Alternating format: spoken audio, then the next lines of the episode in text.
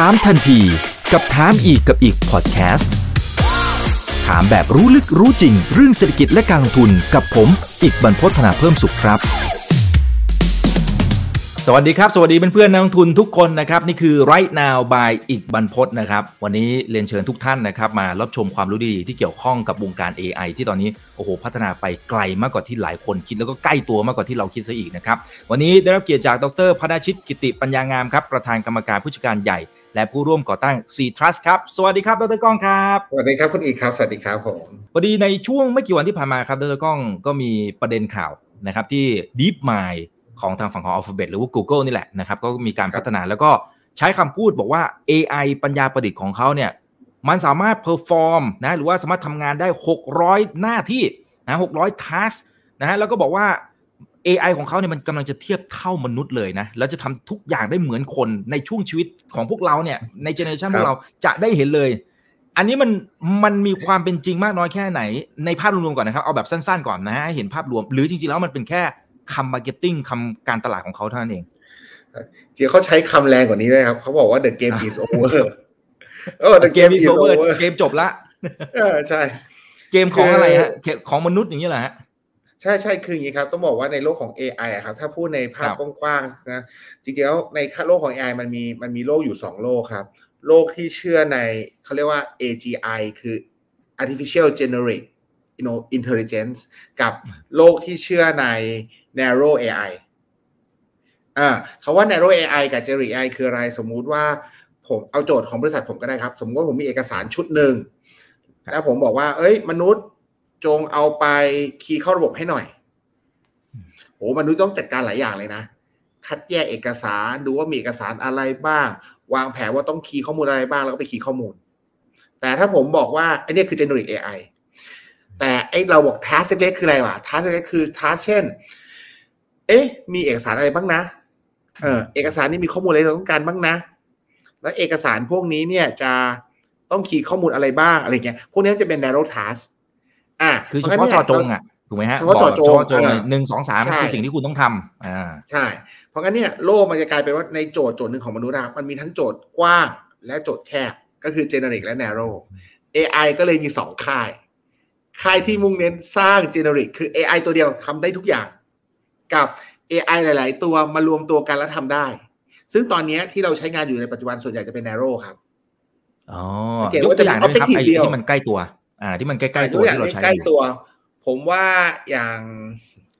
อย่างเคสของ Siri Siri ใช่ไหมก็ได้ครับ อะ Siri อ่าก็ได้ อะ Siri หรือ Alexa เนี่ย เคสมันจะง่ายมากก็คือว่า คุณตอบคำถาม matching กันโจทย์จะกลายเป็นว่ามันเหมือน generic นะเหมือนตอบได้ทุกเรื่องเลย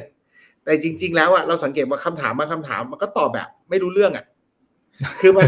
จริงคือว่า เพราะงั้นเนี่ย มันจะมีบางแค่บางคำถามบางแทสครับ บางทัสเท่านั้นที่เขาจะ เขาจะเลือกให้มันตอบที่รู้เรื่องอ่าไอ้ทัสที่ไม่รู้เรื่องเนี่ย เหมือนกับบางคนแบบจะไปขอมีอะไรกับซีรีอะไรเงี้ยนะมันก็จะอ่ามัมันก็จะตอบแบบอ่าตอบแบบ เออเขาก็แค่เรียนรู้แล้วก็แอดงานทัสเนี่ยเข้าไปเพราะฉะนั้นโจทย์เขาคือเขาพยายามที่จะตอบคำถามแปลแล้วตอบแปลแล้วตอบอ่าอ่าซีรีทำอย่างอื่นไม่ได้อืมคุณไม่สามารถสั่งให้ซีรีบอกว่าซีรีเอ่อเอาข้อมูลนี้ไปวิเคราะห์หน่อย financial ตัวนี้ กำไรขาดทุนน่าลงทุนไหมอย่างเงี้ยอืมอะไรเงี้ยมันมันยังมันยังถึงแม้มันซีรีมันก็ต้องไปเรียกใช้ แต่ถามว่ามันมีวิธีทำได้มีวิธีทำได้นะเขาก็จะบอกว่างั้นเราก็มี narrow task อีกตัวหนึ่งสิมาคัดแยกว่าตัวเนี้ยไปเรียก narrow ตัวไหนอ่าไอ้แก๊ง narrow บอกเฮ้ยงั้นมึงก็ไม่ generic จริง เพราะว่าคุณไม่ generic จริง เพราะว่าคุณก็มีตัว narrow มาตัดสินก่อนที่จะเลือก narrow อีกทีหนึงอะไรอย่างเงี้ยเออแล้วมัน มันต่างกันไหมครับ คือสุดท้ายแล้วก็ก็เป้าหมายมันก็คือในภาพใหญ่มันก็ทำได้เหมือนกันนะฮะในอาจจะเป็นแนวโลกมารวมๆกันสุดท้ายก็มันก็ได้เหมือนกันเนี่ยฮะหรือหรือในเชิงเทคนิคมันต่างกันเหรอครับหรือยังไงในเชิงเทคนิคมันในเชิงเทคนิคมันมันทำงานต่างกันครับอืมเพราะว่าการทำ narrow เนี่ย ก็แสดงว่าเราจะต้องมี network ครับเราเรียก neural network หลายๆ network มีเป้าหมายวัตถุประสงค์เล็ก ๆ และเอาเป้าหมายวัตถุประสงค์เล็กมารวมกัน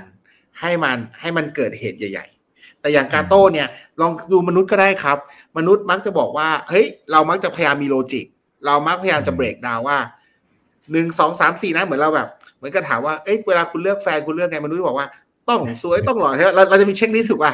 แต่สุดท้ายครับถามเวลาเราเลือกเราเลือกอะไร มันจะมี feeling มันจะมีบางอย่างที่มันอ่าที่มันรวมๆที่เป็นมาเฮ้ยอย่างเงี้ยมันใช่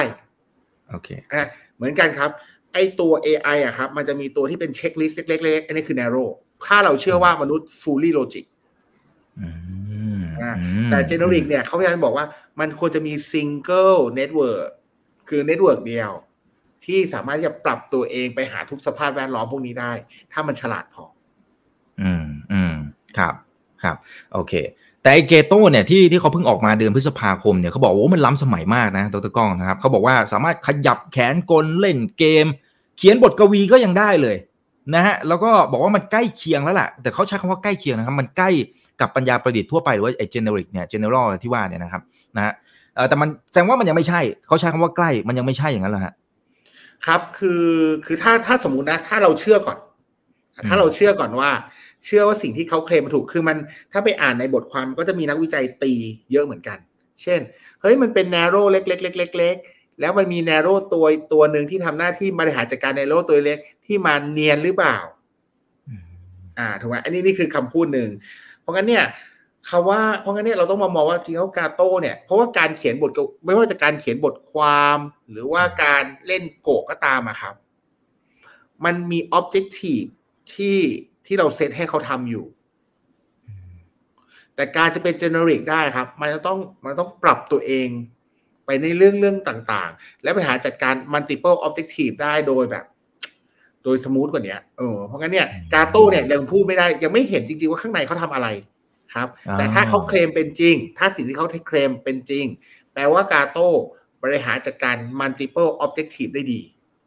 อืมอืมอืมได้ดีเหมือนมนุษย์ครับบริหารจัดการ multiple สามารถเห็นงานปุ๊บบอกได้เลยว่าอ๋ออันนี้ objective นี้ฉันจะทำแบบนี้อืม ไม่ต้องรอให้ใครมาจัดการนะ แล้วก็ใจเขาบอกเขาต้องการสเกลหมายความว่ายังต้องมี Data อีกเยอะ เพื่อให้กาโต้เนี่ยเรียนรู้แปลว่าอะไรแปลว่า วันนี้มันทำได้แค่ 600ทัสการตัดสินใจปกติเนี่ยมันอาจจะเหมือน Narrow หลาย ๆ ตัวรวมกันนะครับอืมแต่เขาเชื่อว่าถ้า Data มันวิ่งมาเยอะกว่านี้ อ่าครับ Data ยิ่งมาเยอะกว่านี้ กาโต้อาจจะมีความสามารถในการที่จะทำบริหารจัดการ multiple objective ได้ดีขึ้น และและสามารถที่จะ อาจจะถึงขั้นสร้าง objective ตัวเองได้หรือเปล่า อันนี้ต้องมาคิดกันอ่าครับ แต่เพื่อเพื่อความเคลียร์นิดๆนะครับ อันนี้สำหรับคุณผู้ชมที่อาจจะไม่ได้อยู่ในแวดวงการตรงนี้นะครับไอตัวตัวที่บอกว่าไอกาโต้เนี่ยมันคือหนึ่งในผลิตภัณฑ์ของเขาของของ Google อย่างนั้นแหละฮะถูกไหมฮะคือคือเวลาเราทำ AI ครับ อย่างบริษัทผมก็ได้ครับ เรามีเทคโนโลยีอยู่ ครับ เราเทคโนโลยีคนเราบอกว่าเทคโนโลยีเราโคตรเจ๋งเลยครับ แต่ แต่มนุษย์ปกติจะไม่เข้าใจ เหมือนเราพูดภาษาภาษาประหลาดภาษามนุษย์ต่างดาวให้เขาฟังอะเหมือนเมื่อกี้เมื่อกี้ผมพูดอะผมว่ามีหลายคนจะรู้สึกว่าเฮ้ยแม่งเริ่มต่างดาวแล้วอะเพราะเนี่ยอ่ากาโต้อะครับ จะเหมือนเป็นตัวอย่างโปรโตไทป์ให้เห็นว่า ศักยภาพของเขาอะเป็นยังไง และอาจจะเป็นตัวที่ออกมาเพื่อเก็บข้อมูล learning และกลับไปทำตัวเองให้ใหญ่ขึ้นได้ ฉลาดขึ้นได้อืมเราไม่รู้ว่าข้างหลังเขาดีไซน์อะไรไว้ เออเขาอาจจะรอ Data ที่มันเยอะขึ้นเพื่อให้กาโต้ตัดสินใจได้ได้ดีกว่านั้น อืมครับ อย่างนี้แสดงว่ากาโต้โอเคมันก็คือตัวหนึ่งอะที่ที่คนจะได้เห็นว่าเอ้ยมันทำอะไรได้ และไออัลฟาโกก็คืออีกตัวหนึ่งประมาณนั้นถูกไหมฮะอัลฟาโกเป็นตัวแรกที่เขาเอามาโชว์ครับอ่าเอามาโชว์ถูกไหมถูกไหมเพราะว่าเขามีศักยภาพเทคโนโลยีอยู่เขาเลยเอามาโชว์ ถามว่าอัลฟาโกโชว์ให้เห็นอะไรอัลฟาโกโชว์ให้เห็น Deep Learning เทคโนโลยีของ DeepMind อืมที่ทำ Single Task ได้ดี และเรียนรู้จากมนุษย์ โอเค เพราะว่าอัลฟาโกมีโจทย์อยู่โจทย์เดียว คือเล่นโกะให้ชนะอ่าครับ แล้วก็เรียนรู้ตารางโกะทั้งหมด เรียนรู้ไปเท่าไหร่เดียวคือทำยังไงก็ได้ให้สุดท้ายแล้วนับนับเม็ดแล้วฉันชนะเธอ อ่าอะซึ่งอันนี้คือใขณะที่ narrow การนี่คือ narrow ใช่ นี่คือโอเค narrow นี่คือ narrow แต่เป็นครับ deep learning เพ ราะงั้นอ่า deep mind ที่เป็น alpha g o เนี่ย คือตัว prototype โชว์ให้เห็นศักยภาพของการทำ deep learning อ่าอ่าแต่แต่ตัวกาโต้เนี่ย เป็นตัว prototype ที่โชว์ให้เห็นศักยภาพของการบริหารจัดการ multiple objective อืม อ่า โอเค โอเคซึ่งอันเคลีนี้ยร์ชาเลนจ์มันจะสูงขึ้นไปอีก สูงขึ้นไปกว่าเล่นหมากเกมเลย เพราะว่าไอตัวอัลฟาโกมันมี objective เดียว อืมครับ อ่าอ่าโอ้ถ้ากาโต้มาได้นะฮะมันก็จะเปลี่ยนโลกของเราไปได้เยอะเหมือนกันนะครับโอเค แต่ทีนี้ทีนี้ผมอยากให้ดร.ก้องเล่าให้เราฟังนะครับ ในภาพรวมว่าหลักการทำงานของของ AI ในเบื้องหลังเนี่ย มันเป็นแบบไหนมันมันเอาข้อมูลมาแล้วมันไปผ่านกระบวนการอะไรยังไง นะจนกระทั่งมันสามารถมาทำของมันเองได้ อืมโอเคครับ ก็คือว่าจริง ๆแล้วครับ ตัวของ AI เองอะ ผมอยากให้มองอย่างนี้นะถ้าเราจะครับมองเรื่องของเรื่องของ การเกิดขึ้นของ artificial intelligence ก่อน คือ artificial intelligence เนี่ย เราเอา intelligence ของมนุษย์ก็ได้ครับ มนุษย์ของเราอะครับ เราต้องเรียนรู้ธรรมชาติก่อนถูกไหม เช่น ผมอยากจะเข้า ผมอยากจะรู้เรียนรู้ว่า เอ้ย ผมจะลงบัญชียังไง ถูกไหมผมก็ต้องไปเรียนถูกไหมเข้ามหาลัยเพื่อเรียนรู้ว่า อ๋อ ธรรมชาติของการทำธุรกิจมันเป็นแบบนี้แหละ เพราะฉะนั้นเนี่ย ถ้าเราจะตีความลงบันทึกบัญชีเนี่ย เราก็ต้องเห็นว่าเป้าหมายของเราคือ ต้องการแยกแยะต้นทุนให้ตรงกับรายได้หรือเปล่า หรือต้องการเห็นโครงสร้างต้นทุนจริง ๆ หรืออะไรเงี้ยครับไอ้นั่นอะ เราถึงจะสร้างบางอย่างเครื่องมือมาทำทำทำ Excel ทำอะไรก็ตาม เพื่อให้ได้ตามเป้าหมาย AI มันเริ่มจากจุดนั้นนะครับ คือมนุษย์อะมีเป้าหมายบางอย่างอยู่ แล้วบอกว่าเฮ้ยฉันอยากได้เป้าหมายเนี้ยอ่า แล้วเราก็ค่อยๆสอน AI ไปว่า ถ้าอยากได้เป้าหมายเนี้ยทำอย่างนี้ แล้ว AI ก็บอกอะอย่างนี้เหรอ เราบอกว่า เอ้ยไม่ใช่ต้องเป็นอย่างนี้ มันก็จะเรียนรู้ learning เพราะว่าโครงสร้างข้างในของ AI บางคนอาจจะบอกว่า เอ้ยก็เป็น rule base สิ เขียนความคิดของมนุษย์ให้เป็น if then else ถ้าเป็นอย่างนี้อืมให้เป็นอย่างนี้เป็น logic อ่าอันนั้นเป็นชุดหนึ่ง ซึ่งจะเป็น AI หรือเปล่าเนี่ยผมไม่ไม่รู้เป็นเถียงกันอีก ยังเป็นคนเถียงกันอยู่ในแวดวงอยู่ แต่ผมมองว่าปกติผมไม่ค่อยแคร์ว่าว่ามันจะข้างหลังเป็นยังไง ผมแคร์ว่ามัน perform task ได้หรือเปล่า นะครับ ส่วน AI เนี่ย ถ้าเราบอกว่าเราบอกว่า AI ที่มัน perform task บน learning เป็นยังไง ก็คือเขาก็จะถูกโครงสร้างวางไว้ให้เรียนรู้ว่า ถ้ามันเป็นแบบนี้ให้ตอบแบบนี้ ถ้าเป็นแบบนี้ให้เป็นแบบนี้อย่างเงี้ย เหมือนเราเอาหนูไปวิ่งใน ไปวิ่งในเขาเรียกหลักการเรียนรู้มันอยู่สามแบบครับ แบบแรกเนี่ยเขาเรียกว่าเขาเรียกว่า supervised learning เหมือนผมสอนคุณอีกคุณอีก อันนี้กอไก่นะ อันนี้ขอไข่อ่าอะจำไว้นะครับ อันนี้กอครับไก่ อันนี้ขอไข่นะ เดี๋ยวครั้งหน้าคุณอีกก็จำได้ อันนี้เรียกว่ากอไก่ อันนี้เรียกว่าขอไข่ อันเนี้ยเขาเรียกว่าพ่อแม่สอนลูกนะอันนี้โอเควิธีแรกเรียนครับ AI เรียนรู้แบบนี้หนึ่งวิธีที่ AI เรียน วิธีที่สอง AI บางตัวเรียนรู้อีกแบบหนึ่งครับ ผมโยนการ์ดเอกสอนให้หมดเลย คัดตัวที่เหมือนกันหน่อยอือ่านมตัวสอนภาษาอังกฤษ คุณอีกอาจจะอ่านตัว O กับตัว Q เป็นตัวเดียวกันก็ได้อืมอืมเพราะมันอาจจะมีความคล้ายกันในความคิดของคุณอีก อ่าอันนี้แล้วแต่ตัว Data ที่อยู่ในนั้นแหละกับผลลัพธ์สุดท้ายที่คุณอยากจะแยกถูกไหมมันถูกที่ผลลัพธ์จริงๆนะว่าคุณจะแยกไปเพื่ออะไรเขาถึงจะแยกแยกความเหมือน เช่นอืมแยกตามจำนวนสัดส่วนหรืออะไรเงี้ยความถี่แล้วแต่เลยนะครับ อะอืมสุดท้ายเนี่ย เราเรียกว่า reinforce ซึ่งมันจะมาอยู่ในในในสิ่งที่ AlphaGo ทำคือเหมือนเราเอาหนูใส่ลงไปใน ใส่ลงไปในรางอย่างนี้แหละฮะ อืม อ่า ใส่ลงไปในเขาเรียกว่าเขาวงกตอ่า แล้วให้มันวิ่งอ่าหาทางเองอ่าอ่าถ้าเลี้ยวซ้าย แล้วถูกต้องไปต่อได้ ให้รางวัล ถ้าเลี้ยวขวาไปต่อไม่ได้ผิดช็อตไฟฟ้าโอ้นะสมมติสมมติสมมติสมมติตัวอย่างลงโทษอะไรอย่างเห็นภาพไม่เหมือนทรมานสัตว์เลยว่ะเออแต่แต่เนี้ยแล้วพอทำอย่างนี้ไปเรื่อยจนมันวิ่งออกจากเขาวงกตได้อะครับ แล้วทำอย่างนี้ซ้ำๆอะเดี๋ยวมันจะวิ่งได้ อ่า มันเรียนรู้ไงขาเยกว่าวิธีการอืม rewarding and penalty อัลฟาโกอืมโตมาบนชุดนั้นบน re- เขาเรียก reinforcement learning ครับ อืมอืมส่วนไอกาโต้ไอกาโต้นี่มันมันก็ต้องเป็นอัน reinforce ตัวสุดท้าย ใช่ไหมกาครับโตเป็น reinforce ใช่อ๋อ assumption เลยคือหน้าเป็น reinforce อืมอืมครับโอเคโอเคนะครับ แต่ทีนี้ทีนี้ยิ่งสมมุติว่าเราเราใส่ข้อมูลไปให้ได้เยอะเท่าไหร่เนี่ยไอตัวระบบมันก็จะเรียนรู้ได้เร็วมากขึ้นอั นนี้เป็นคำพูดด้วยที่ถูกครับต้องไหมฮะใช่อ่านี่ถูกต้องครับ แต่คราวนี้ครับ มันต้องใส่ good data ด้วย ไม่ได้ใส่ bad data อืมอืมเออถูกไหมเพราะว่า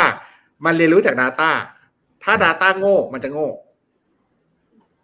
ถ้า Data ฉลาดมันจะฉลาด อืมอืมเข้าใจถูกไหมคครัรับบมันเหมือนที่เราเรียนรู้อะถ้าเราเรียนรู้วิธีการที่มันผิดผิดๆอะเราก็จะทำตัวผิดผิดอ่าๆ เออเพราะว่าอย่าลืมนะ มันมือมัน AI มันไม่สามารถมันไม่มีเป้าหมายเราบอกว่าทำอย่างนี้มันก็จะทำแบบเนี้ย อืม คือมันยังคิดเองไม่ได้ว่ามันอยากจะต้องทำอะไรนะฮะมนุษย์คงต้องเป็นบอกมันอะ อ่าถามหา AI อะใครจะเกิดมา for greater good อะถูกไหมคือคือเราอยากจะทำสิ่งที่มันดีกว่าให้กับโลกนี้คืออะไรคือคาว่าดีกว่าโลกนี้เรายังตอบไม่ได้เลย แล้วก็ของเราไป AI มันก็เป็นอย่างนั้นนะครับ คือมันมันเกิดมามันมีเป้าหมายของมันอยู่ที่เราให้มันไว้ อืม อืมเนี่ยครับเพราะงั้นเนี่ยมันมันก็ยังจะวิ่งแบบนี้แหละอ่าครับโอเคนะครับ แต่เราสามารถพูดได้ไหมครับว่าเทคโนโลยีของ DeepMind ของของไอตัวอ่าอ่าอัลฟาเบตเนี่ยของ Google เนี่ยมัน advance สุดละ มันล้ำสมัยที่สุดในโลกละ มันมีอะไรที่ชี้ไปทางนั้นไหมฮะอืมผมว่ามันเป็นที่ยอมรับนะ เอาเอาแค่คนในแวดวงอย่างพวกผมนี่เองอะผมก็รู้สึกว่าดีมาแม่งโคตรเจ๋งเลย คือแบบแม่งสุดสุดสุดสุด เรียกว่าหนึ่งในหนึ่งในทีมที่สุดของโลกดีกว่าอ่าครับ หนึ่งในทีมที่สุดๆของโลกแล้ว แล้วคำถามคือ ถ้าจะให้ผมจ้าว่าเขาเห็นอะไรคือต้องบอกอย่างนี้ครับ เวลาเราทำเทคโนโลยีอะผมก็เพิ่งเริ่มรู้สึกนะ พอเราเริ่มมันเวลาเราใช้เทคโนโลยีครับ โดยเฉพาะทำพวก deep เทคโนโลยีหรือ AI เนี่ย ผมเชื่อว่าถ้ามีคนฟัง AI อยู่ในรายการนี้ด้วยนะ ผมบอกว่าผมเคยเป็นคน AI ที่ผมเป็น adopter คือใช้เทคโนโลยีของคนอื่น ใช้ของโเค Google ใช้อะไรอย่างเงี้ยเสร็จปุ๊บใช้ Open Source ใช้อะไรพวกเนี้ยพอถึงจุดจุดหนึ่งมันจะมีความตันของพื้นฐานโครงสร้างเทคโนโลยีอะครับอืมแล้วมันต้องบอกว่ามันต้องใช้พลังบางอย่างที่ทุบกำแพงเนี้ยให้เห็นข้างหลังมันอะจะไม่ใช้ของเขาละจะทำเองอะ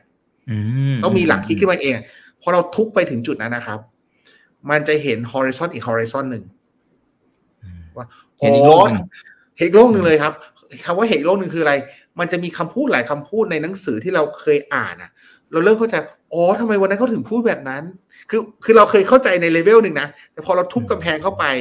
เห็นกำแพงหลังข้างหลังกำแพงของเทคโนโลยีบางตัวที่เรากล้าผ่านเข้าไปอะ มันเห็นอีกโลกหนึ่งซึ่งพอเห็นโลกหนึ่งเสร็จ ข้อเสียก็คือมันจะเห็นอีกกำแพงหนึ่งเออเออ แล้วเราก็รู้สึกว่าข้างหลังกำแพงนั้นแม่งอาจจะมีกำแพงที่มันไปอีกอะ ผมเชื่อว่าคำพูดหลายคำพูดของอีลอนมัสก์ก็ได้ มาร์คซักเคอร์เบิร์กก็ได้หรือว่าแม้กระทั่ง DeepMind อะครับมันจะเป็นคำพูดที่ผมรู้สึกว่าเขาเห็นอะไรที่ไกลกว่าเราอย่างน้อยห้าถึงสิบปีแน่ๆตอนเนี้ยโอ้โหที่เราไม่เห็น horizon ที่เราไม่เห็นอะคืออะไรเขาว่าเห็นหมายถึงเห็นเทคโนโลยีและเห็น impact หรือว่า touch อืม touch point ของเทคโนโลยีกับชีวิตมนุษย์นะที่เราเราจินตนาการไม่ออกอะเออผมว่าเขาเห็ครับแต่แต่ทั้งคุณมาร์คซักเคอร์เบิร์กนะฮะแล้วก็คุณอีลอนมาร์จริงๆ ผมเข้าใจว่าเขามีความเห็นที่ต่างกันถูกไหมฮะ อย่างใช่อย่างคุณอีลอนมัสก์กเนี่ยรู้สึกเขาจะกังวลพอสมควรนะเนี่ยเนี่ยฮะเขาบอกเขากลัวอยู่ 3 อย่างนะอย่างแรกคือ AI เดี๋ยวจะมาแย่งงานมนุษย์นะครับสองมนุษย์จะใช้ AI ฆ่ากันเองสามไอ AI นี่แหละ มันจะลุกขึ้นมาฆ่าคนเหมือนในหนังเลยไอไอครับก่อนหน้านี้เอ้ผมก็ไม่แน่ใจว่ามันจะใกล้เคียงความเป็นจริงหรือเปล่า แต่ว่าพอดูหลาย ๆ อย่างนะ หลาย ๆ สิ่งหลาย ๆ นวัตกรรมเฮ้ยแหมมัน ก็ไม่แน่นะนะแต่คุณมาร์คเขาเบิร์กเขาอาจจะมีความคิดอีกแบบหนึ่งนะครับเขาบอกว่าเฮ้ยแม่เอาจริง ๆ แล้วเนี่ยมันสามารถช่วยมนุษย์ได้เยอะนะ AI ช่วยการแพทย์ลดอัตโนมัตินะครับนะแล้วก็เรียงลำดับอะไรคือสามารถช่วยประโยชน์ได้เยอะเลยเฮ้ยนี่มันครัมันมันคนละฝั่งกำแพงที่เขาเห็นมันคนละอย่าง ยังไงครัฮะอืมคำถามคือนิวเคลียร์เป็นอาวุธหรือนิวเคลียร์เป็น source of power ใหม่อะครับอืมโอเค ผมว่ามันมันเป็นเรื่องของมันคือเทคโนโลยีอะครับ เทคโนโลยีมันเอาไปมันใช้แล้วยังแต่ไง per- perspective ของมนุษย์ที่จะตีความถูกไหมครับอืมแต่สิ่งหนึ่งที่มันการันตีได้คือ ใครมีนิวเคลียร์อยู่ในมือคนนั้นมีอำนาจต่อรองทางการเมืองของโลกเคสโซเวียตยูเครนเห็นได้ชัดถูกป่ะครับเหมือนกันครับอืม AI ก็เหมือนกัน ใครที่มี source of power ของ AI ก็จะเป็นหนึ่งในคนที่มีอำนาจต่อรองในการเมืองของโลกในโลกยุคถัดไปเหมือนกันถูกไหมถ้าเราคิดวิธีคิดนี้นะ อืมอืมอืมอ้าวแต่ว่าอะสมมติสมมติฐานเมื่อสักครู่นี้นะครับที่ดร.ก้องบอกว่า DeepMind นะฮะของ Google น่าจะเป็นเบอร์หนึ่งแล้วล่ะนะฮะมันน่าจะเป็นทีมที่ล้ำที่สุดในโลกแล้วนะครับอ่าแต่ไม่ใช่หนึ่งคำว่าในทีมที่ล้ำแล้วกันหนึ่งหนึ่งในในทีมทีที่ล้ำหนึ่งในทีมนะครับอ่าแต่ถ้าถ้าสมมติว่าไปดูคำพูดของเขาที่ดรก้องเปิดมาในตอนแรกเลย Game is over จบแล้วมันจบยังไง อันนี้อาจจะต้องขยายความหน่อยว่าดรก้องตีความยังไงว่าอะไรจบบ้าง เราหรือเปล่า มันคนทั่วไปหรือเปล่าหรือยังไงเขาเขามองเห็นอะไรห้าถึงสิปี เราไม่มีทางรู้หรอกแต่ว่าเราเราพอจะเห็นมุมมองอะไรว่าเขามองอะไรอยู่อืมผมตีความว่าอย่างนี้ครับ ตัวกาโต้ครับเองอะครับ ตอนเนี้ยหลาย ๆ คนเข้าไปตีอะเข้าไปคอมเมนต์อะอย่างที่ผมบอกเขามองว่ามันเป็นการบริหารจัดการ narrow task narrow AI ที่สมูทขึ้นหรือเปล่าถูกไหมอันนี้คือคือหลักคิดที่เรา assumption ว่าเป็นอย่างนี้หรือเปล่า ในขณะที่ที่เขาเคลมเนี่ยเขาอาจในความคิดผมนะนี่สมมติฐานล้วนๆนะเพราะเราไม่รู้เขาทำอะไรข้างใน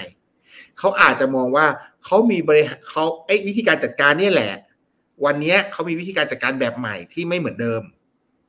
อาจจะใช้ deep learning มาจัดการ เพราะงั้นเนี่ยกระบวนการจัดการตัวนี้ถ้ามี Data เยอะขึ้น มันเขาจจะเห็นความเชื่อมโยงของการเทรนนิ่งและระหว่าง narrow AI คือปกติเราจะเทรน narrow AI เดียวๆครับหนึ่ง task train หนึ่ง task train หนึ่ง task train แล้วก็ AI ตัวจัดการตรงกลางก็เทรนของตัวมันเอง เป้าหมายอย่างเดียวคือ บริหารจัดการทั้งหมด แต่แต่พอเขาอาจจะมีความสามารถในการที่จะ alignment ว่า ถ้าต้องการตัดสินใจจนถึงจบเนี่ยให้ดีเนี่ยจะต้องปรับอะไรคู่กันด้วย เพราะการปรับแต่ง learning ระหว่างระหว่าง narrow AI อาจจะเกิดขึ้นในกาโต้นี่คือสมมติฐานแรก เพื่อให้เกิด multiple objective management ที่ดีขึ้น แต่การเรียนรู้หรือการจัดการพวกนี้มันจะดีได้ก็ต่อเมื่อ Data มันวิ่งเข้ามามหาศาลเขาเลยบอกว่า game is over หมายความว่าหลักคิดอาจจะใช่แล้ว สมมติฐานหลายอย่างอาจจะถูกเช็คของเขาแล้ว แต่ wait for data ถูกไหมที่จะสเกลเพราะจะสเกลต้องการ Data ต้องการ computation ที่ใหญ่ขึ้น ผมอยากยกตัวอย่างเช่นหลายหลายเขาหลายเราหลาย ๆ คนใช้ Google Translate เราหลายๆคนใช้ Google Vision เราหลายๆคนใช้ Google Search มันฉลาดขึ้นก็เพราะ Data วันแรกมันก็ไม่ฉลาดขนาดนี้ ถูกไหมครับ เพราะฉะนั้นเนี่ยเขาก็อาจจะบทสมมติฐานด้วยกันคือการโต้มันอาจจะกลายเป็น Early มาก ๆ ในช่วงยุคแรก ๆ ของ Google Translate แต่สักพักหนึ่งด้วย Data มันก็อาจจะไปได้เขาเลยเขาเลยเคลมว่ามันเกม is over หมายความว่า หลักคิดสมมติฐานหลายอย่างที่เขาคิดว่ามันจะโตไปจนถึงชนะมนุษย์ได้อะมันเช็คลิสต์หมดแล้ว เช่น multiple objective สามารถสมมติฐานผมนะ มันสามารถบริหารจัดการ multiple objective ได้ มันอาจจะบริหารจัดการสิ่งที่ไม่อยู่ใน objective เดิม แล้วสร้าง objective ใหม่ได้ หรือเปล่า ด้วย อะ เราต้องไปดูต่อผมยังไม่เห็นรายละเอียดเออแต่ถ้าจะเคลมสิ่งนั้นได้ไอเนี่ยอาจจะเป็นสิ่งนั้น บวกกับสมมติฐานเรื่อง computation นะครับ power ก็มีความเป็นไปได้ที่ที่มันจะในช่วงระยะประมาณ 10 ปีต่อจากนี้เราจะเห็น AI ที่ที่ฉลาดเลเวลเลเวลใกล้มนุษย์เกิดขึ้นมาจริงๆ อืมก็ตรงนี้มันก็ไปสอดคล้องกับคุณมาซาโยชิซังนะครับ ซึ่งก็เป็นประธานซอฟต์แบงค์นะครับ แล้วก็ผมว่าหลายคนน่าจะรู้จักนะครับนี่ท่านนี้นะฮะเขาเป็นคนที่มี vision มาก วิสัยทัศน์ลงทุนนู่นนี่นั่น ก่อตั้งซอฟต์แบงค์เข้ามา แล้วก็ก่อตั้งไอตัว Vision Fund แล้วก็ลงทุนโอ้โหมหาศาลมากๆเลยนะครับ แล้วก็เกี่ยวข้องกับพวก AI เลยพวกนี้ด้วยนะครับ ทีนี้ทีนี้สิ่งที่เขามองเห็นมันก็อาจจะอยู่ในภาพนี้ด้วยนะครับ คือเขามองเขาพูดไว้นานละนะประมาณสัก2อสปีก่อนหน้านี้ก่อนโควิดเล็กน้อยเนี่ยนะฮะเขาบอกว่าภายในปี 2047 นะครับตัว AI นะตัวคอมพิวเตอร์เนี่ยมันมีโอกาสที่จะเก่งกว่ามนุษย์อะโอ้โห พอฟังดูแล้วมันก็คือจะมองบวกมันก็บวก จะมองลบมันก็มันก็ลบเหมือนกันนะครับ เออแต่อย่างหนึ่งเนี่ยดรก้องคิดว่ามันเกิดขึ้นแน่ ๆ หรือเปล่านะฮะสองมันมีอะไรที่จะเร่งทำให้มันเกิดขึ้นได้เร็วขึ้นไหม หรือมันมีปัจจัยอะไรที่ทำให้มันเกิดขึ้นได้ช้าลง ผมว่ามันน่าจะเกิดขึ้นในส่วนตัวในคนทำ AI ในแวดวง AI นะ ผมว่ามันน่าจะเกิดขึ้น เพราะเราเคยมีอ่านงานวิจัยหลาย ๆ งานวิจัยกับตอนอยู่ตอนทำกับธุรกิจบัณฑิตอะไรเงี้ยครับ เราเราเห็นว่ามันมีงานหลายงานวิจัยที่เบสบนสมมติฐานของ computation power เนี่ย ที่มันจะโตขึ้นโตขึ้นโตขึ้นเนี่ย มันจะทำให้ตัวจริง ๆ ก็ไม่ใช่2047 นะครับ2030 เนี่ย ความสามารถของ computation จะทำให้ AI เนี่ยมีความสามารถเท่ากับมนุษย์ equivalent human นะครับปี 2047 เนี่ยหรือ 2050 เนี่ยมันเป็น horizon ที่เรามองว่ามันจะ replace ได้ เพราะว่าต้นทุนน่ะมันถูกกว่า มันอาจจะเก่งกว่ามนุษย์ระดับพันเท่าทำให้มันสามารถที่จะ replace งานของมนุษย์ได้ ด้วยความคุ้มทุนนะครับอันนี้อันนี้ได้เป็นสมมติฐานที่ที่เขาพูดกัน จุดหนึ่งเนี่ยคือผมเชื่อว่า quantum computing จะเข้ามามีบทบาท เพราะว่าอย่างที่อย่างที่ Google เขา claim DeepMind claim เขาต้องการ Data เพื่อที่สเกล โจทย์สำคัญของ AI คือ computation power ที่จะสเกลชวนคุณอีกคิดว่าตอนนี้แค่จะ manage data หลักกิกะไบต์นะครับหลักกิกะไบต์เนี่ย มันยังมันยังมันยังเหนื่อยเลยอะแล้วเราจะไปหาจัดการ Data ในระดับเพตาไบต์อย่างเงี้ย ที่มันหรือว่า Google เป็นแบบใหญ่กว่านั้นเนี่ย มันต้องใช้พลังอะของการคำนวณครับ เพราะฉะนั้นเนี่ย ผมว่า ผมว่ามันต้องรอมันสิ่งที่มันจะเร่งก็คือเทคโนโลยีทางด้านการคำนวณของควอนตัมมันจะเข้ามาถึงเราได้เร็วแค่ไหน ซึ่งอันนี้ผมพูดไม่ได้ ผมไม่เคยจับควอนตั้งคอมพิวติ้งจริง ๆ จังๆ คือไม่เคยเล่น ไม่เคยเห็น power ของมัน แล้วก็ยังไม่เคยรู้ลึกขนาดที่แบบ นี่เป็นหนึ่งใน horizon นะที่ผมบอกว่า ถ้าผมยังไม่เคย implement งานพวกนี้บนเครื่องพวกนี้แล้วเห็นอะไรจริงๆอะเรานึกหน้าตาไม่ออกหรอกว่า Impact ที่มันจะเกิดขึ้น output เป็นยังไง เราได้แต่นั่งมโน แต่ผมเชื่อว่าทุกคน ที่เป็น leading ของโลกตอนนี้อีลอนมัสก์มาร์คซักเกอร์เบิร์กหรือแม้แต่ Google เคยแตะและน่าจะเคย run กาโต้เนี้ยบนควอนตัมอืมถูกไหมอืมเพราะเขาจะเห็น horizon อีกบาง horizon ที่เรายังไม่เห็น อืมอืมมันก็เลยเป็นคำตอบว่าทำไม Google จริงๆเขาก็กำลังพัฒนาไอ้ไอ้ควอนตัมอยู่ใช่ไหมครับ มันน่าจะเป็นหนึ่งใน project ของเขาด้วยอ๋อใช่ alignment ของเขาอาจจะทำให้กล้าเขากล้าพูดเรื่องนี้ขึ้นมา แต่อืมทั้งนี้ทั้งนั้นผมว่ามีเรื่องของ PR ด้วย อืมอ่าอ่าแต่ต้องยอมรับว่าโเคเขาอาจต้อง PR บางอย่างเพื่อเป็น branding บริษัท เพราะ DeepMindรายได้หลัก DeepMind นะครับ คุณอิกให้เดาเลยก่อนคุณอิกว่า DeepMind รายได้หลักมาจากอะไร โอ้โห เออโหนึกไม่ออกเลยครับ เดี๋ยวนะฮะเออก็ต้องไปไปคนอื่นก็ต้องมาใช้ AI ของเขาแล้วก็คิด service อย่างนี้แหละครับ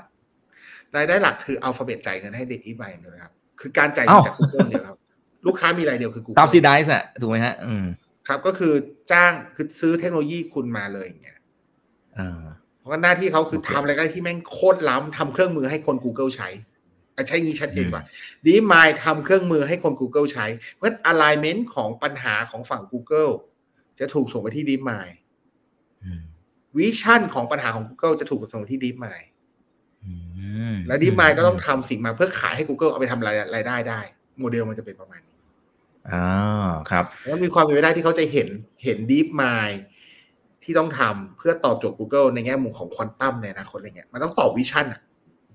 อืมอืมอืมครับ แต่ว่าสุดท้ายแล้วเนี่ยเขาตามตาม step ของ Google เขาก็ต้องพยายามตอบโจทย์คนอื่นในอนาคตไกลๆด้วยถูกไหมฮะโอเค ตอบโจทย์ Google นั้นคือ step แรกแหละ ที่จะต้องทำให้ได้นะภาพรวมของเขาก็จะไปต่อได้ แต่สุดท้ายเขาต้องหาวิธีในการที่ทำตังค์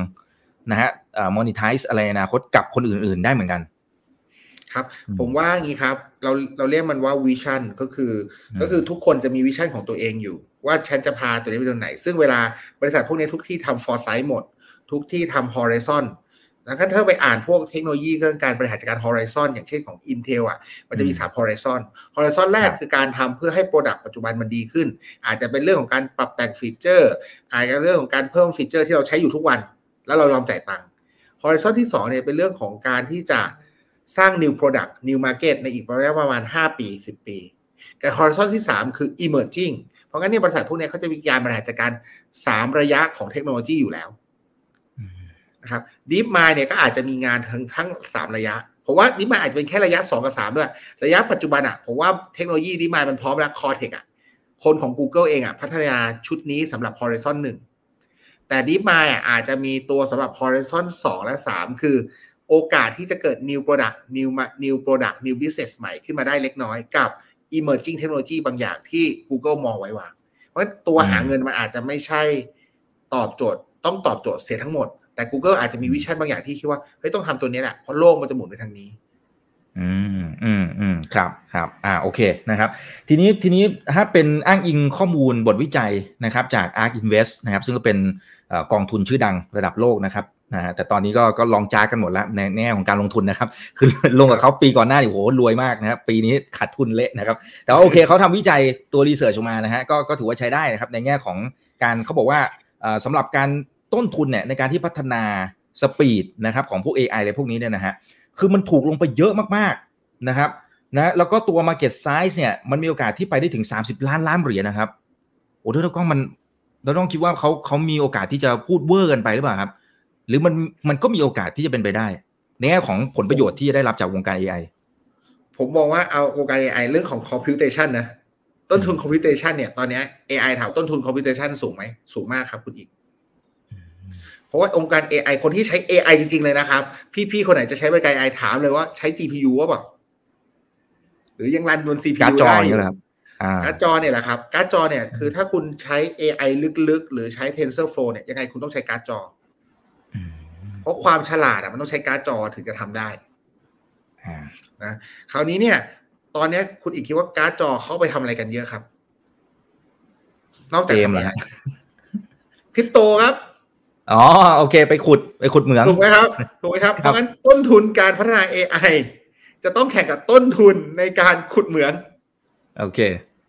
เพราะงั้นเนี่ยการ์ดจอมันเลยราคาสูงเพราะคนเอาไปขุดเหมืองคุ้มกว่าเอามาทำ AI ตอนนี้อ่า เพราะงั้นเนี่ยคำถามต้นทุนเขาถูกจริงหรือเปล่าผมยัง question อยู่ เพราะว่า GPU เนี่ย มันยังต้องแข่งกับต้นทุนของฝั่งฝั่งคริปโต ครับ เนี่ยคริปโตมันลงอยู่นะครับอาจจะเป็นจังหวะที่กลับมาตอนนี้จังหวะที่ AI กลับมาใช่เพราะมีมีมีมีคนเคยมาคุยกับผมว่าเออให้ประเมิน เพราะว่ามันมีโอกาสที่เขาแบบจะจะเอาไอ้ GPU ที่เคยลงทุนกับคริปโตอะมา return มาปั้น AI ก็มีอ๋ออ่าโลกมันก็จะเป็นอย่างเงี้ยครับ computation มันก็จะวิ่งคู่นี้อยู่ ครับครับแต่โดยกล้องพอพอจะเล่าเห็นภาพได้ไหมครับว่า ในแง่ของผลประโยชน์ในเชิงของการทำธุรกิจที่เกี่ยวข้องกับวงการ AI มันมันแตกแขนงไปในมุมไหนบ้าง เช่น พัฒนามาเพื่อพัฒนาเอ่อทดแทนคนในบางตำแหน่ง และตรงนี้มูลค่าธุรกิจมันเลยสูงมากอย่างนี้หรือเปล่าหรือหรือในมุมไหนอาจจะได้เห็นภาพกันโอเคครับ เอาธุรกิจผมเลยดีกว่าชัดเจน อ่า อ่าอ่าดีครับธุรกิจผมเนี่ย ผมโฟกัสหลักๆ เลยคือใบเสร็จ คุณอีกลองจินตนาการใบเสร็จนะครับอืมใบเสร็จใบกำกับภาษีเลยก็ได้อะ ใบกำกับภาษีหนึ่งใบเนี่ย เวลาได้นักบัญชีได้มาเนี่ย หรือใบส่งของเนี่ยนักบัญชีต้องไปเช็คกับ PO นะครับไปเช็คกับ PO ว่าตรงไหม แล้วก็ค่อยเอาเข้าระบบคีย์เข้าระบบถูกไหมครับนักบัญชีต้องทำอย่างนี้ทุกใบเออสิ่งที่เกิดขึ้นเลยคือ ถ้าเราบอกว่างานเนี้ยยังไม่ต้องร้อยเปอร์เซ็นหรอก เพราะว่ามันอาจจะไม่ฉลาดทำได้ร้อยเปอร์เซ็นมันจะมี use case หละ use case ที่มันเท่าแทนมนุษย์ไม่ได้ แต่ถ้าผมบอกได้ว่า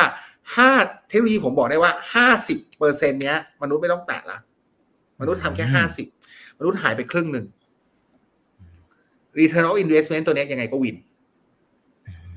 ตอนนี้ที่ผมทำกับลูกค้าอยู่นะครับ มันพิสูจน์ได้เลยว่างานเกินครึ่งหายอืมเพราะว่าเราไม่ได้เอามาใช้ในการคีย์ เราเอามาใช้ verify ตัดสินใจแทนมนุษย์ด้วยซ้ำว่าจะเอาเข้าข้อมูลหรือไม่เอาเข้า เพราะฉะนั้นเนี่ยพอเราทำจุดนี้ได้นะครับ งานมนุษย์หายแต่มนุษย์ก็ยังมีอยู่นะ แต่มันเกิด impact ขึ้นมาทันทีเลยถูกไหมครับอ่าเพราะว่าใช่ครับเพราะว่าต้นทุนมันหายไปเยอะ ไม่ต้องถึงห้าสิบก็ได้ ผมบอกว่าผมทำได้สามสิบเปอร์เซ็นก็เยอะแล้ว อืม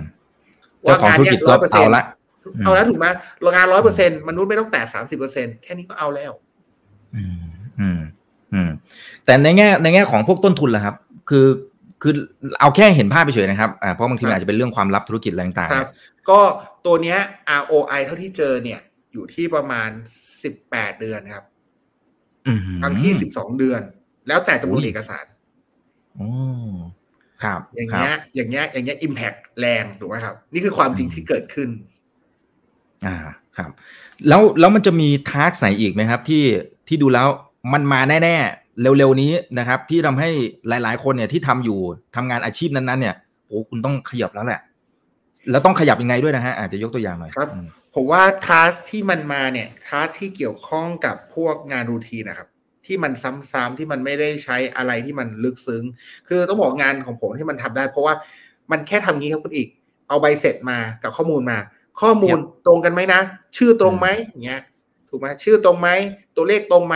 เฮ้ยคุณไม่ต้องเรียนสี่ปีบัญชีคุณก็เทียบได้บอกว่ามันตรงไม่ตรง งานแบบเนี้ยมันมันมันมันถูกรีเพลซแน่ๆแต่ถ้าเกิดงานที่ต้องใช้แบบประสบการณ์ หลักคิดตีความตัดสินใจ พวกเนี้รีเพลซไม่ได้อ่าเพราะงานอะไรที่คุณแบบ เป็นเขาเรียก low level task พวกเนี้ยครับ ส่วนใหญ่จะถูก replace หมดอะครับ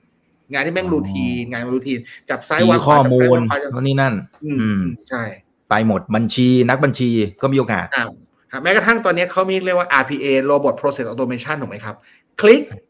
copy paste copy paste อะผมว่าหลาย ๆ คนอะเวลาทำงานอะโอ้ยเบื่อจังเลยปวดหลังเนี่ยต้อง copy อืม paste copy paste Excel กันปวดหลัง เดี๋ยวให้บอทมาทำแทนไหมครับ คุณได้ไม่ปวดถูกป่ะแล้วทำแป๊บเดียวด้วยเออแป๊บเดียวด้วยแม่นยำอีก ใช่เอออ่าแต่หลาย ๆ บริษัท corporate ใหญ่ก็ปรับตัวครับ ต้องชื่นชมพี่ๆ corporate ใหญ่เขาก็พัฒนาบุคลากรบุคลากรของเขาเนี่ยแหละ มาเขียน workflow งั้นเนี่ยการพัฒนาตัวเองให้เขียน workflow เป็น ให้แตกงานของเราเป็น ให้เรา break down งานได้เข้าใจ logic การทำงานเนี่ย เพื่อไปเขียนโปรแกรมให้ AI มันทำเนี่ย มันเป็นอีกเลเวลหนึ่งของ skill set ที่เราต้องมีอืมเพราะ AI อย่าลืมนะครับ AI มันไม่รู้เป้าหมาย มนุษย์เป็นคนกำหนดเป้าหมาย AI กำหนด task ออกแบบ task ออกแบบ flow task เพราะมนุษย์รู้เป้าหมายภาพใหญ่ มนุษย์มีมีภาพใหญ่ของ ultimate goal ที่เราอยากจะได้ในชุดชุดเซต งานนั้น AI มันแค่แค่งานเล็กๆอย่างที่บอกไป เพราะงานปัจจุบัน AI มันมีแค่ narrow task ถูกไหมอืมก็ยังรอถ้าถ้าเราทำชื่อนั้นได้อะเราก็ค่อยรอ Google มา replace แล้วกัน ถูกป่ะอืมนุษย์เราจะต้อง create สร้าง generic AI ครับ แล้วก็ design narrow task ให้ AI เพื่อทอืมำถูกไหมครับ แต่ว่าตอนเนี้ยจริง ๆ ก็ไม่ใช่ทุกบริษัทที่ใช้เทคโนโลยีอะของดร.กล้องอันนี้ยกตัวอย่างนะครับ เมื่อเมื่อไหร่หรือปัจจัยแบบไหนที่ที่มันจะทำให้เกิดการแบบใช้ในวงกว้างเลยนะฮะแล้วใครที่ทำอาชีพนี้ไม่ว่าจะอยู่ที่ไหนจบ game over ละผมไม่เชื่อว่าจะมี game over ผมเชื่อว่าปี 2050 ที่เขาบอกว่า replacement ของมนุษย์เนี่ย ผมว่าจะ replace สัก 80-90%ของงาน โอ้ก็เยอะเหมือนกันนะครับ ก็เยอะครับ เยอะเยอะครับเยอะเยอะเยอะเยอะแต่ว่า 80%ตามตามงานงานวิจัยนะครับ 80%ถึครังบ90%ของงานเนี่ยจะจะถูก replace แน่ๆเอออ่าครับเพียงแต่แต่ว่าก็เฉพาะงานผมบุว่รูทีน อืม เฉพาะงานรูทีน อาจจะถ้าแปถ้าปี2050อะอาจจะมีงานที่ไม่ใช่งานรูทีนเกิดขึ้นบ้างอืมถ้าเราบวกกับสมมติฐานที่ดีมายว่ามันสามารถ generic ได้นะ แปลว่ามันสามารถมอง purpose ที่มันกว้าง มีเหตุและผลได้ อืมโอ้โหครับ โอ้โหดรกล้องผมฟังแล้วก็ก็เสียวแทนหลายๆ คนอยู่เหมือนกันนะครับ แล้วแล้วเราต้องปรับตัวยังไงอะอะต่อให้ดรกล้องบอกว่าเอาเราต้องไปเขียน workflow มันก็ไม่ใช่ทุกคนอีกที่สามารถทำได้นะ ไปอาชีพอื่นเดี๋ยวเดี๋ยวพวกนี้มันก็ต้องมา ครับเราถ้าทำอะไรถ้าดีพูดถึง ถ้าพูดถึง horizon ของ security security ที่เขาวางกุดวางกันไว้คุยกันไว้นะครับ มันก็สุดท้ายแล้วมันก็จะมีงานอยู่สองงาน นี่คือนี่คือภาพรวมของ employment นะคือ employment ในอดีตเนี่ยมันจะเป็นพีระมิดแบบนี้อืม นะครับในวันที่ AI มันพัฒนามาถึงจุดจุดเนี้ยมันกำลังจะกลายเป็นไดมอนด์เป็นเพชรคือคนตรงกลางที่เขียน workflow จะเยอะ คนแรงงานจริงๆอาจจะน้อย คน top management จะน้อย แต่พอถึงจุดสุดท้ายที่มันเป็น horizon ที่เป็น 2050 เนี่ยเขาจะสูว่ามันจะเป็นนาฬิกาทราย คือคนทำ workflow ก็จะน้อยแล้ว มันจะมีแค่คน make decision กับคนเอาข้อมูลเข้าจริง ๆ ที่มันไม่คุ้มทุนอะไรอย่างเงี้ยครับ เพราะงั้นเนี่ยมันจะมีแค่อยู่อยู่สองสองชุดเลย ก็คือ คนที่ตัดสินใจกับคนที่ กับคนที่กับคนที่เอาข้อมูลเข้าเป็น low level ไปเลย ไปเก็บข้อมูลไปพิสูจน์หน่อยซิความจริงเป็นยังไงถูกไหมเพราะ AI เนี่ย หน้าที่ของมันคือ มันมีเซ็นเซอร์ได้มาดูจากเซ็นเซอร์ มันไม่ได้เห็นความจริง มนุษย์เป็นคนไปเห็นความจริงได้พิสูจน์ความจริงได้พูดเป็น low level ได้ อืมอืมเอ้ยเหมือนครับปั๊มหลุดนะ เหมือนปั๊มพังไปดูหน่อยซิว่ารั่วจริงหรือเปล่าอะไรอย่างเงี้ย อืมอะไรอย่างเงี้ยครับ กับตัวท็อปเพราะอะไร เพราะสุดท้ายแล้วอะครับ ทั้งนี้ทั้งนั้นอะมนุษย์ไม่ต้องกลัวหรอกว่า AI จะแทนมนุษย์ เพราะว่าอะไรครับ เพราะสิ่งหนึ่งที่มนุษย์มีแต่ AI ไม่มีคือความรับผิดชอบอืมอืม AI ทำผิดลงโทษใครเออถูกไหมครับลงโทษมนุษย์ถูกไหมครับ เพราะฉะนั้นมนุษย์ต่างหากที่จะเป็นคนสุดท้ายที่บริหารจัดการว่า เราจะใช้ AI แบบไหน เพราะว่าสุดท้ายอย่างเคสของธุรกิจผมอย่างเงี้ย คนรับผิดชอบ ถ้าคีย์ผิดมนุษย์ก็รับผิดชอบ ผมก็รับผิดชอบ เพราะงั้นเนี่ยเราจะต้องออกแบบตัวที่มันจะทำได้กับตัวที่โอกาสผิด เพื่อบริหารจัดการภาพสุดท้ายให้มันวิน เราห้ามไม่สามารถแอดซูมร้อยเปอร์เซ็นงานจาก AI ได้ไม่มีทางเลยครับ อืมอืมถ้าเราครับเพราะไม่มีโลกโลกนี้ไม่มีอะไรร้อยเปอร์เซ็นแต่เราต้องรับผิดชอบมันใกล้ร้อยเปอร์เซ็นเพราะงั้นมนุษย์จะต้องมาออกแบบการทำงานชุดเนี้ยให้มันใกล้ร้อยเปอร์เซ็นด้วยต้นทุนที่ต่ำลง และมีศักยภาพสูงขึ้น แล้วมนุษย์จะเป็นผู้ endorse รับผิดชอบ เป็นคน make decision สุดท้าย เพราะมนุษย์คือคนที่ต้องรับผลกรรมของการกระทำของ AI ถูกปะครับครับเอ่อแต่ทีนี้ทีนี้มันก็จะมีอีกหนึ่งคำพูดนะครับ บอกว่าอ่าไอพวกหุ่นยนต์พวก AI พวกเนี้ยจริงๆมันมันไม่ได้มีอารมณ์ มันไม่ได้เข้าใจความรู้สึกเหมือนกับมนุษย์อะไรต่างๆนะครับ พอไปถึงตรงจุดนั้นเนี่ยอะสมมติปี 2047 2050 แล้วกันกลมๆนะครับแต่แถวๆนั้นเนี่ย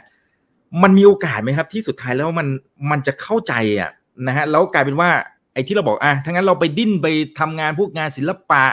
งานบันเทิงหรืออะไรก็ตามที่ที่มันต้องใช้จินตนาการ มันก็น่าจะยังรอดอยู่ แต่มันอาจจะไม่รอดหรือเปล่า ถ้าสมมุติว่าไอ้พวก AI มันพัฒนาไปถึงจุดนั้น หรือไม่มีทางที่ไปถึงจุดนั้นผมว่าก็มีความเป็นไปได้ แต่อันเนี้ยยังเป็นสิ่งที่เรายังตอบไม่ได้ ยังไม่มีใครเห็นนะครับ คืออมแม้กระทั่งตัวมนุษย์เองคือ จินตนาการว่ามนุษย์เราสร้างสรรค์เพราะมนุษย์เรากลัวอื มนุษย์เราอยากมนุษย์เรามีกิเลสมนุษย์เรามีเหตุและผลครับที่แบบเราเราอยากจะทำเรื่องนี้ เราอยากจะมีเป้าหมายนี้ เพราะว่าเรากลัวว่าเราจะเฮ้ยเราอยากมีอายุยืนยาวกว่านี้อ่เราอยากคที่รับจะมีชีวิตที่ดีกว่านี้ เราอยากจะมีความสุขกว่านี้ เราไม่อยากเสียใจมนุษย์มีอะไรพวกนี้อยู่ ซึ่งไอ้พวกเนี้ยมันคือโกและ purpose ของชีวิตมนุษย์ที่เกิดมาครับเอออืม AI อะมันต้องตอบให้ได้ก่อนว่า มันต้องถูกสร้างขึ้นมาให้ได้ว่ามันกลัวอะไร นะครับ มันกลัวที่จะตายเหรอ มันกลัวที่จะอายุไม่ยืนเหรอ มันกลัวจะถูกปิดเครื่องเหรอ อะไรอย่างเงี้ย หรือกลัวที่จะหายไป มันต้องมีถ้ามันถึงจุดนั้นได้มันมันมนุษย์จะต้องเบรกดาวแม้กระทั่งตัวเทคโนโลยีครับ มันต้องเบรกดาวความเป็นอะไรความมีตัวตนของมนุษย์ออกมาให้ได้ในเชิงเทคโนโลยีอะอ่าอ่าครับ ซึ่งซึ่งมันมีโอกาสที่จะคิดเองได้นะฮะจ้างตั้งโจทย์เองได้ อย่างน้อยขั้นนี้มีโอกาสไหมครับ theoretical มีครับ ในเชิงทฤษฎีมีโอกาสเป็นไปได้แต่งานวิจัยในการ explain ตัวนี้ยังไม่ถึง สิ่งที่มันจะมาประกอบแต่มันคือมันเป็นดาบสองคมเหมือนกันนะ สิ่งที่กำลังทำกันอยู่เขาเรียกว่ามีอีกอีกสองชุด งานงานวิจัยทางด้าน AI ที่ยังทำกันอยู่ เราเรียกมันว่า explainable AI กับ responsible AI คือเราสามารถอธิบายความคิดของ AI ได้หรือเปล่า และ ความรับผิดชอบของ AI ที่มันต้องรับผิดชอบหลักคิดพวกนี้ในการวัดความรับผิดชอบเนี่ยมันวัดยังไงไอ้พวกนี้เป็นงานวิจัยที่มันจะมาตอบชุดนี้แหละครับ ว่าแล้ว AI ที่มันมีเหตุและผลเนี่ย มันจะทำให้ตัวมันอะมีเหตุและผลขึ้นมาได้หรือเปล่าแต่เราต้องการเหตุและผลนะครับ อย่างเช่น อย่างคุณอีกส่งใบสมัครมาแล้วผมบอกว่า เอ้ย คนนี้ไม่รับ คนนี้รับ AI บอกคุณอีกเชื่อไหมอะถูกป่ะ ถ้าถ้าเป็นมนุษย์บอกว่าไม่รับสิ่งที่ต้องถามคือพี่ทำไมไม่รับผมวะคือว่าก็จะอธิบายได้แล้วก็อธิบายได้เออ AI บอกไม่ได้ ก็ Data บอกว่าฉันไม่รับเธอถูกไหมครับอันนี้คือ explainable AI ครับ คืองานวิจัยที่จะต้องเอาคือ Data ชุดแรกอะบางครั้งมันไม่มีเหตุผลถูกป่ะเหมือนมนุษย์อะมนุษย์เก็บข้อมูลบางครั้งเริ่มต้นมันยังไม่มีเหตุผลหรอกแต่พอเรากรุ๊ปปิ้งทำงานวิจัย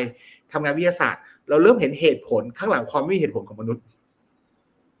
เหมือนกันครับ AI ที่มัน learning อยู่เนี่ย มันเรียน Data มหาศาลเนี่ย มันรู้แหละว่าต้องเล่นให้ชนะ ต้องเล่นชนะแบบนี้แบบนี้แบบนี้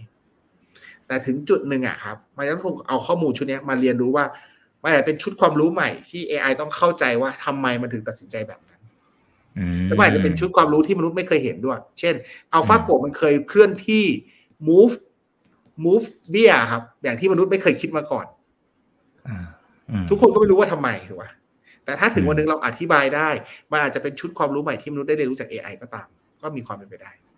อืมอืมครับโอเคนะครับ อีกอันนึงมันมันอาจจะมันอาจจะยากหน่อยเพราะมันเป็นการคาดการณ์นะครับ ว่าสมมุติว่ามัน complete ตามที่ Deep Mind นะหรือแม้กระทั่งมาซายุยิซังนะครับ เขาต้องการนะครับ แล้วมันทำได้จริง ๆ นะฮะภาพมันมีอะไรที่จะเปลี่ยนแปลงไปบ้างอะเมื่อกี้เมื่อกี้ที่ดรก้องบอกมันก็เป็นมิติหนึ่งเรื่องของอ่าอาชีพตลาดแรงงานอะไรว่านไปนะครับ ความสัมพันธ์ของ คนของ AI อะไรมันมันจะเปลี่ยนไปไหมทักษะของคนรุ่นใหม่ มันต้องทำอะไร ถึงจะอยู่รอดได้อะไรเงี้ยฮะคือคืออยากให้เห็นภาพนิดนึงว่ามันกำลังจะเปลี่ยนโลกในในมุมไหนชนิดที่เราอาจจะยังยังคาดไม่ถึงแต่ว่าคนในวงการน่าจะเห็นก่อนปี 2050 เลยเนาะถูกไหมใช่ครับเราเรากำลังเหมือนกับเราชวนคิดว่าอยู่โลกปี 2050 สิ่งหนึ่งที่จะเกิดขึ้นก็คือ มนุษย์ต้องถามตัวเองว่า ถ้าตื่นมาวันนี้ไม่มีงานทำอะแต่มีเงินนะมีเงินนะ อาจจะมีแบบ universal basic income มีรายได้ได้อะไรเงี้ย มีชีวิตอยู่ตื่นมาหายใจได้มีอาหารครบคำถามคือยูโทเปียหรือเปล่า ไม่แน่นะ เราอาจจะกลายเป็นแบบเกิดมาทำไมถูกไหมทุกเช้ามันไม่มีงานทำตื่นมาวิ่ง เกิดมาเพื่อดูแลตัวเองให้มีสุขภาพแข็งแรงเงี้ยเพื่ออะไรอันเนี้ย สิ่งนี้คือ skill set ที่ อะ สมมุติว่าสองพันห้าสิบ ผมว่าผมไม่อยู่แล้วแหละ ผมไม่ต้องกังวลโอ้ยโอ้ยอีกนานตะก้องว่าเราว่าผมเอาอะไรก็ไม่อยู่แล้วก็ได้อยู่ไปอีกนานด้วย ครับโอ้อาจจะอีกกี่ปีวะอีกสามอีกยี่ยี่แปดประมาณยี่สิบแปดปีอาจจะช่วงท้ายๆแล้วแหละ อาจจะไม่ค่อยกังวลมาก ถูกไหมเพราะตอนช่วงนั้นผมอาจจะแบบรีทายไปแล้วอย่างเงี้ยแต่จินตนาการว่าอีกยี่สิบแปดปี เอาเอาแค่ลูกเราก็ได้อายุสักห้าขวบหกขวบตอนเนี้ย ในวันที่มันถูก replace เนี่ยอายุสามสิบคุณอิกจะเนียการในวันที่อายุสามสิบห้าแล้วอยู่ดีว่าพรุ่งนี้ตื่นมาไม่ต้องทำงานแล้วนะ ไม่มีงานที่คุณทำแต่มีเงินนะคำถามคำถามของชีวิตอะผมว่าตัวนี้คือสิ่งที่ต้องเจอ emotional resilience หรือว่า intelligence เนี่ยพวกเนี้ยเออผมว่าเป็นสิ่งที่ mental resilience หรือว่า emotional management พวกนี้ผมว่ามันจะเป็น skill set ที่เด็กยุคนี้ต้องมีจริง ๆ จัง ๆ แล้ว ต้องถามหา purpose ของการมีชีวิตอย่างจริงจังเพราะว่ามันจะมีวันแน่ ๆ ที่ตื่นขึ้นมาแล้วไม่มีงานทำเพราะว่างานคืออะไรงานคือคุณค่าที่เราทำให้กับคนอื่นถูกไหมครับถึงจ่ายเงินให้เราเรารู้สึกวันนี้เราตื่นมาเรามีงานมันไม่ใช่ตื่นมาเพื่อเพื่อมีคุณเพื่อเพื่อตื่นอะไรหายใจวันวันอะ เราตื่นมาเพื่อสร้างคุณค่าให้ใครคนอื่นๆถูกไหมครับ แล้วเราก็ได้คุณค่านั้น ถ้าเรามองพิจารณา break down อย่างนี้มัน สิ่งนี้มันจะถูก challenge ขึ้นเรื่อยๆ ทุกวันทุกวันที่ AI มันเก่งขึ้นอืม skill set ในการคิดเรื่องพวกนี้ต้องดีขึ้นอืมแต่เขามีคุยกันเล่นๆนะครับ ว่าสุดท้ายแล้วอะมันก็จะมีอาชีพที่มีคุณค่าขึ้นมาได้ เช่น แต่เป็นอย่างอื่นถ้คุณกว่าอ่าอืมคุณอิกตื่นมาเช้าไม่มีอะไรทำใช่ไหมครับ จ้างผม เดี๋ยวผมจะรับจ้างออกแบบเวลาว่างให้คุณอิก เออเออโอเคมนุษย์มันยังมีมันยังมีทาง มันยังมีทางที่มันตามที่มนุดีษย์ไซน์ตัวเอง เออมันมันยังมีอะไรที่มันต้องไปแหละแต่แต่เรายังไม่เห็น แต่สิ่งหนึ่งที่มันมีแน่ๆคืองาน daily daily routine job เนี่ย อาจจะถูก replace เพราะงั้นเนี่ยคุณค่าของมนุษย์ที่มันเป็นเบสิกจริงๆอะอาจจะต้องมาตั้งคำถามกันใหม่ อืมครับแล้วอีกหลายอันนั้นปีอันะนนั้นแต่แต่ต้องลองเริ่มอีคิดกหลายปีอ่าโอ้อันนี้อันนี้เป็นประเด็นที่น่าสนใจนะครับ เป็นเรื่องของอารมณ์อะไรต่างๆนะครับ แต่แต่ถ้าเป็นในแง่ของทักษะของอ่าน้องๆ เนี่ยนะที่วันเนี้ยอาจจะเพิ่งยังเด็กๆอยู่คุณพ่อคุณแม่ก็อาจจะดูอยู่เนี่ยนะฮะหรือหรือวัยรุ่น ซึ่งอีก 28 ปีจริงๆมันไม่ไกลเกินเอื้อมเขาเลยนะฮะอีกแป๊บเดียวถึงเวลาแล้วนะใช่ใช่ถึงตอนนั้นเนี่ยมันทักษะอะไรที่ที่เขาอาจต้องเรียนอะไรหรือมันมันต้องอะไรยังไงต้องเตรียมตัวยังไงนะฮะโอเคอิโมชันมันคือเรื่องหนึ่งอืมโอ้ในช่วงสิบปีต่อจากเนี้ยมันเป็นช่วงที่เรากำลังร่วมพัฒนาไปกับ AI AI มันก็เรียนรู้เหมือนเหมือนไอ้ตัวดีมายตัวเนี้ยมันก็ต้องเรียนรู้ถูกไหมครับ เราก็ต้องเรียนรู้เทคโนโลยีพัฒนาไปกับมันอยู่แล้วเพราะ skill set ในการที่จะอยู่ร่วมกับมันออกแบบงานร่วมกันมอง AI เป็น partner เป็นเพื่อนร่วมงานที่มีข้อจำกัดเห มือนกับเราอยู่กับทีมอะเรารู้ว่าเพื่อนเรามีข้อจำกัดงี้งั้นเราทำส่วนที่เหลือคุณทำงี้ เพื่อเป้าหมายร่วมกัน อันเนี้ยเป็นชุดแรกที่เด็กยุคปัจจุบันอะผม assume ว่าเป็นเด็กมัธยมจนถึงเด็กมหาลัยแล้วกันที่ต้องเรียนรู้ เพราะว่าจะเจอกลุ่มเนี้ยก่อนคนอื่นเขาอืมนะครับ แต่ในระยะไกล ๆที่ต้องมีผมว่าเรื่องของชีวิตอะเป็นสิ่งที่ skill set ที่เราต้องมี การบริหารจัดการชีวิตบริหารจัดการความคิด ตั้งคำถามเยอะๆกับว่าทำไมนะเพ ราะว่าสุดท้ายแล้วอะมันจะถึงจุดที่มนุษย์ตกงานอะแต่มันจะเติมคำถามว่า แล้วเราจะตื่นมาทำไม แล้วเราจะอยู่ร่วมกันทำไมในสังคมอืมแล้วเราจะอยู่กันยังไงในสังคม แล้วเราจะไปไหนกันทั้งสังคมนี้ อันเนี้ยคือสิ่งที่เราไม่เคยคิด ไม่เคยศึกษาและไม่เคยทำความเข้าใจกันมาก่อนในมนุษยชาติ โดยเฉพาะในประเทศไทยนะ อืมอืมครับ commonนโกของสังคมผมว่าเนี่ยจะเป็นสิ่งที่จะเป็นหัวใจสำคัญในการที่จะอยู่ในอนาคต แต่ถ้าเกิดถามว่า skill set เพื่อหางานในปัจจุบัน ผมว่าแค่คิดว่าเราจะออกแบบ AI ยังไง ใช้เทคโนโลยียังไงแค่เนี้ยพอละอ่าครับแต่ถ้าเกิดระยะไกลมากๆผมว่าไอ้หลักคิดเชิงเขาเรียกถ้าภาษา AI 6แล้วก็เรียกว่า philosophical เออหลักคิดเชิงอืมปรัชญาเนี่ยอาจจะต้องถูกฝังเข้าไปในเด็กยุคนี้เลยอะไม่งั้นอาจจะอยู่ยาก อืมอืมเป็นครับ challenge อ่ามันต้อง challenge มันต้องปรับขโลก อ่ามันต้องปรับตัวเองไปนะครับโอเค ทีนี้ทีนี้ถ้าอีกประเด็นหนึ่งนะครับ ผมว่าดรก้องอาจจะถูกถามอยู่เหมือนกันในแวดวงของพวก AI อะไรพวกนี้ครับว่าอ่าเหมือนกับความกังวลของคุณดิลอนมาร์กว่าถ้า AI มันฉลาดขึ้นไปมากๆนะครับ สุดท้ายแล้วมันมันอาจจะคุยกันเอง มันอาจจะมาทำร้ายมนุษย์เหมือนในหนังหรือเปล่านะฮะคือคือหลายๆอย่างที่มันอยู่ในภาพยนตร์อยู่ในหนังครับ มันอาจจะคิดว่าเอ้ยมันอยู่ในจินตนาการ แต่หลายอย่างตอนนี้มันกำลังเกิดขึ้นมาดังนั้น เรื่องนี้มันมันก็ไม่แน่เหมือนกัน แต่ว่าดรก็มีมีเหมือนกับว่าคนในวงการเขาคุยกันจริงจังไหมครับว่า มันมีโอกาสที่เกิดภาพนั้นแล้วเราจะป้องกันกันยังไง ครับคุยครับคุยก็มีแต่ในในในในประเทศไทยในประเทศไทยก็คุยนะแต่น้อยต่างประเทศคุยกันเรื่อง ethics ครับอืมมันเลยเกิด explainable กับ responsible ขึ้นมาคือ มันก็ต้องใช้เทคโนโลยีคุมเทคโนโลยีอะครับ เราคงไม่สามารถให้ AI ทำงานแล้วเอาตำรวจไปวิ่งจับได้ถูกไหมเพราะว่า เพราะเพราะว่าเพราะตำรวจก็จับ AI ไม่ทันหรอกเราก็ต้องมีตำรวจ AI ไปจับ AI ถูกไหมงั้นเนี่ยอืมดีไซน์ชุดเนี้ยมันต้องมานั่งคุยกันในภาพใหญ่ในเชิงโครงสร้างเลยครับว่า จะตัดสินใจยังไง เพราะว่าสุดท้ายแล้วอะครับ เรื่องพวกเนี้ยมันเป็นเรื่องที่ เป็นเรื่องที่เราเห็นภาพแหละว่าเราไม่อยากให้ให้ให้เขาทำร้ายมนุษย์ถูกไหมโอ้ AI ห้ามทำร้ายมนุษย์คำถามคือ แล้วถ้าถ้าเป็นผู้ร้ายล่ะอืม AI มีเส้นไหนที่ทำร้ายได้ทำร้ายไม่ได้ มนุษย์เรายังไม่มีเส้นชัดเลย ทุกครั้งที่ตำรวจยิงผู้ร้ายเนี่ยมันยังต้องมานั่งดิสคัสกันเยอะเลยอืมอะเพราะงั้นเนี่ยไอ้ผมว่าแทนที่เราจะกังวลว่าไอ้เรื่องนั้นจะเกิดขึ้นหรือเปล่า หลักคิดพื้นฐานในการใช้ชีวิตของสังคมไอ้พวกเนี้ย เราทำความเข้าใจสังคมเราดีๆกันดีไหมว่าอยากให้สังคมมันวิ่งไปทางไหน เพราะว่าสุดท้าย AI อะมันโปรแกรมได้ มันโปรแกรมในสิ่งที่มนุษย์อยากให้โปรแกรมแหละ แต่มนุษย์มีเนื้อหาที่จะโปรแกรมมันหรือเปล่าอืมมีหลักคิดที่จะโปรแกรมมาหรือเปล่าว่ามันจะควรจะไปถึงจุดไหน เราอาจจะคิดอืมไม่ลึกซึ้ง มันก็เลยเกิดบั๊กในความคิดของเราทำให้มันเหมือนกับเวลาเราดูหนังนะทุกอย่างอะที่ AI มัน